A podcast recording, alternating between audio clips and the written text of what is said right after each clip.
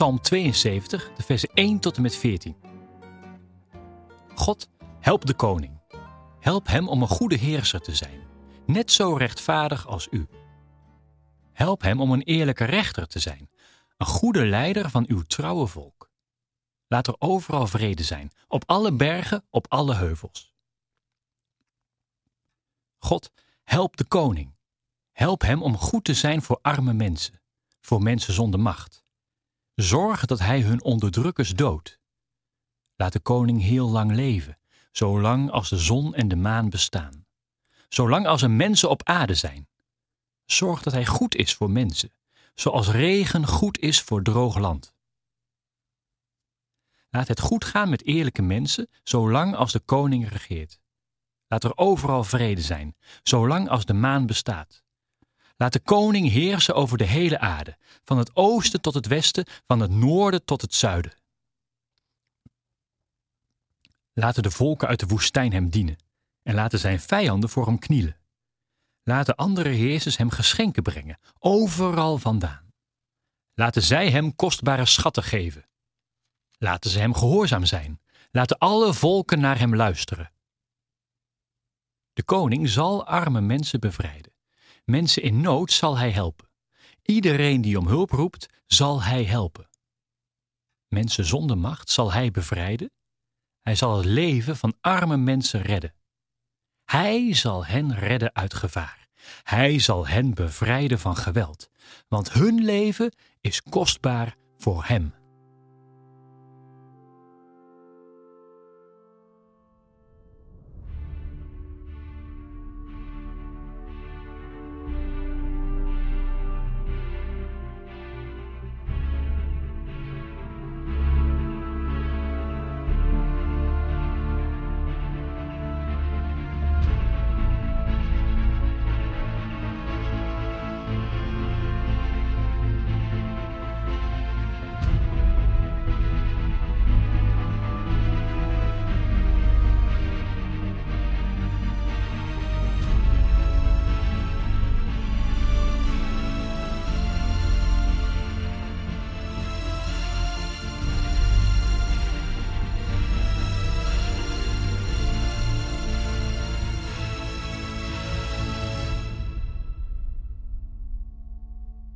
Het gebed voor het koningshuis is in sommige kerken erg gebruikelijk.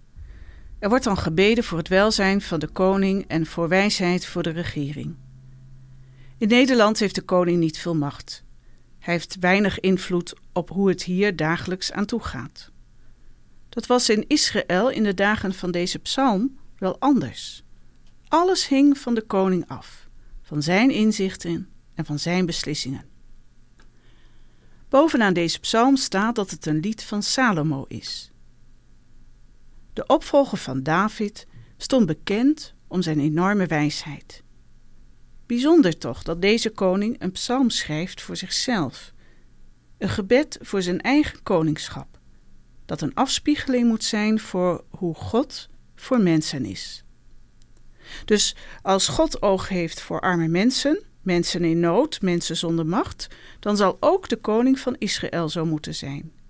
Hij moet mensen redden uit gevaar, bevrijden van geweld, want hun leven is kostbaar. Dus een goede koning is iemand die net als God ziet dat elk mens kostbaar is en dat vooral mensen die in de verdrukking raken op de steun van de koning mogen rekenen. Soms droom ik ervan dat politieke partijen deze psalm eens zouden lezen. Zouden ze dan in de gaten krijgen dat het hierom gaat in een samenleving?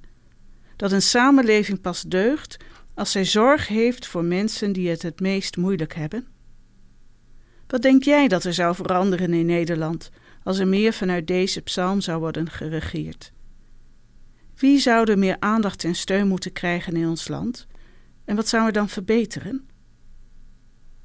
In de psalm wordt het beeld opgeroepen dat als de koning op een rechtvaardige manier regeert, het land vruchtbaar zal zijn en ook andere landen ontzag krijgen voor deze koning. Een rechtvaardig bestuur werkt door en zorgt voor vrede en welzijn voor iedereen. Misschien Is het voor jou, net als voor mij, ook niet zo gebruikelijk om voor de koning te bidden en voor de regering? Maar wat we zouden kunnen doen, is misschien de woorden van deze psalm hiervoor gebruiken.